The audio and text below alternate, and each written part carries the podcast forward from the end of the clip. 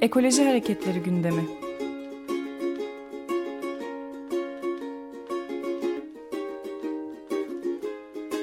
Çevre ve Ekoloji Hareketi avukatları tarafından hazırlanıyor.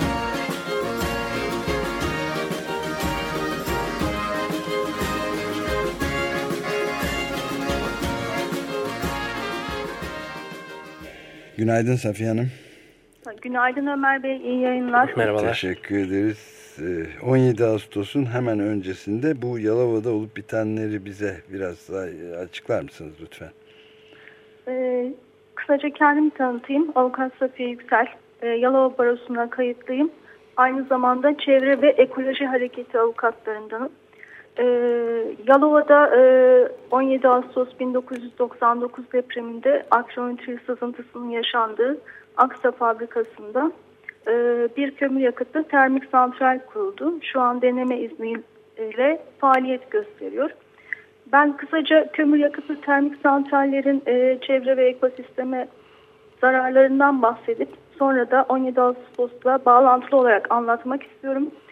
E, kömür yakıtlı termik santraller e, asitik yağışlara, hava, toprak, su kirliliğine, küresel ısınmaya, karasal ve sucul türlerde azalmaya, milyonlarca ton katı atağa küle yol açmakta. Kömürün yanması sonucunda e, çeşitli gazlar açığa çıkmakta. Karbondioksit, trioksit, azot oksit, atık baca gazları, partikül madde gibi. E, termik santrallerin atmosfere olumsuz etkileri ileri teknoloji ürünü filtrasyon sistemleri ile giderilebilir dense de bu halde dahi bir %100 bir filtreleme mümkün olamamakta. En iyi filtrelemede dahi %5 kaçak olduğu bilim insanlarınca söylenmektedir. Kaldı ki bu sistemlerin kuruluş, işletme, bakım ve onarım giderlerinin yüksek olması şirketlerin bu maliyetlerden kaçınmasına, e, sistemi yeterince verimli çalıştırmamasına neden olmaktadır.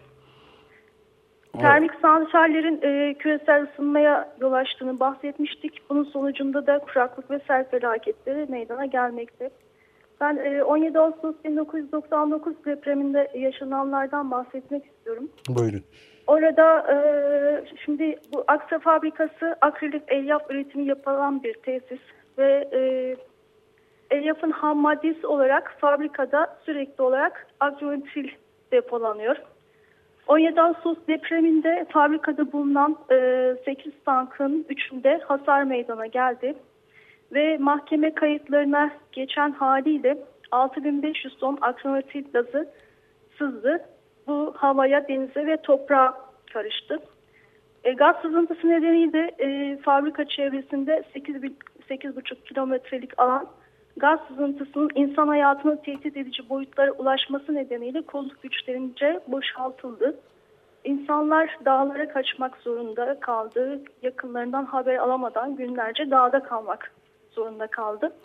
Yine e, fabrikaya yakın bölgede enkaz altında kalanları arama kurtarma çalışmalarına e, yaşanan gaz sızıntısı nedeniyle ara verilmek zorunda kaldı, kalındı. Ve insanlar enkaz altında seslerini duydukları yakınlarını, komşularını bırakıp kaçmak zorunda kaldı. Bu yakınlarını enkaz altında bırakıp kaçmak zorunda kalanlar e, ayrıca bu yüzden e, psikolojik travma ve vicdan rahatsızlığı yaşamak zorunda kaldılar. Bu e, çevreye etkisi ne oldu akrinotil e, gazının? Öncelikle fabrika içindeki kümes hayvanları öldü. Civardaki köpekler sızan gazdan öldü ve bitkiler kurudu. İnsanlarda ilk etapta e, ciddi zehirlenme belirtileri görüldü. E, gaz sızıntısına köpük sıkılarak müdahale edildi. O ancak o müdahale sırasında da bir e, yangına müdahale eden askerlerden birinin e, komaya girecek düzeyde rahatsızlandığını biliyoruz. Yine e, müdahale sırasında işin başında duran fabrika müdürü de olaydan sonra akciğer kanserine yakalandı ve bu nedenle vefat etti. Akrinolitrit dünyadaki en tehlikeli kimyasallardan biri. Renksiz, yanıcı, parlayıcı ve sıvı olarak depolanan bir madde. Ancak e, buharı e, alevle karşılaştığında patlayabilir e, ve havayla temas halinde zehirli gazlara dönüşür. Mutajen ve kanserojen bir madde. Şimdi bu e, fabrikanın ciddi bir sağlık koruma bandı problemi var. E, 1988 yılında sağlık koruma bandı e, 1200 metre yarıçapında olması kabul edilmiş. Ancak yönetmeliğe göre sağlık koruma bandının fabrikanın kendi mülkünde olması gerekiyor. E, ve koruma bandı içinde insan yerleşiminin meskenin olmaması gerekiyor. Oysa bu fabrikaya 600 metre mesafede yani sağlık koruma bandının içinde e, altın kum sitesi var ve burada insanlar yaşıyor. Ve ilginçtir bu sağlık koruma bandıyla ilgili olarak yani, yani sonuç olarak kağıt üzerinde olan imar planlarında olan ama gerçekte olmayan bir sağlık koruma bandı söz konusu. Bu sağlık koruma bandının ne kadar yeterli olduğu da tartışmalı. Ee, evet. Buraya Vopak e, adında başka bir şirket kimyasal depolama yapmak istediğinde yakın bir mesafeye. Ee, burada e, şeyde TÜBİTAK'tan bir rapor alındı. İçinde akrilotil de depolanacaktı.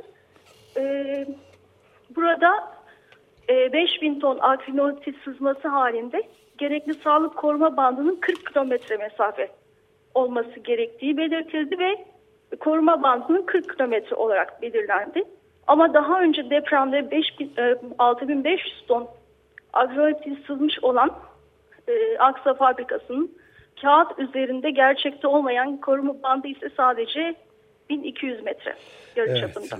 Evet, Safiye Hanım e, süreyi de e, bitirdik aslında ama bir ben, tek şey... E, biz de bu deneme, e, bahsetmek istediğim hukuksal kısmı da biz bu deneme izninde e, iptal davası açtık, yürütmeyi durdurma talep ettik hukuksal mücadeleyi ve toplumsal mücadeleyi sürdüreceğiz. Evet. E, peki son bir şey sormak istiyorum çok kısa olarak. E, aradan geçen 13 yıl sonra e, bu e, gerek bu fabrikanın sözünü ettiğimiz Aksa'nın e, gerekse de e, Yalova'daki termik santralin e, faaliyetlerine devam ettiğini görüyoruz ama değil mi?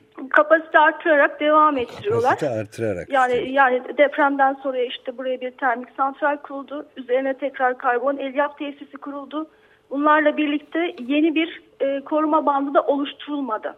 Evet. Çok e, bunun e, haberlerini de takip etmeye elbette ve devam edeceğiz. Termik santralin kazan, kazan sıcaklığında 1540 derece olduğunu ve yangın riski çok yüksek bir tesis olduğunu e, raporlarda da alınmış. E, onu da belirtmek isterim. Çok teşekkürler Safiye Yüksel. Takip Teşekkür edeceğiz. Teşekkür ederim. İyi yayınlar. Açık Gazete. Açık Radyo program destekçisi olun. Bir veya daha fazla programa destek olmak için 212 alan koduyla 343 41 41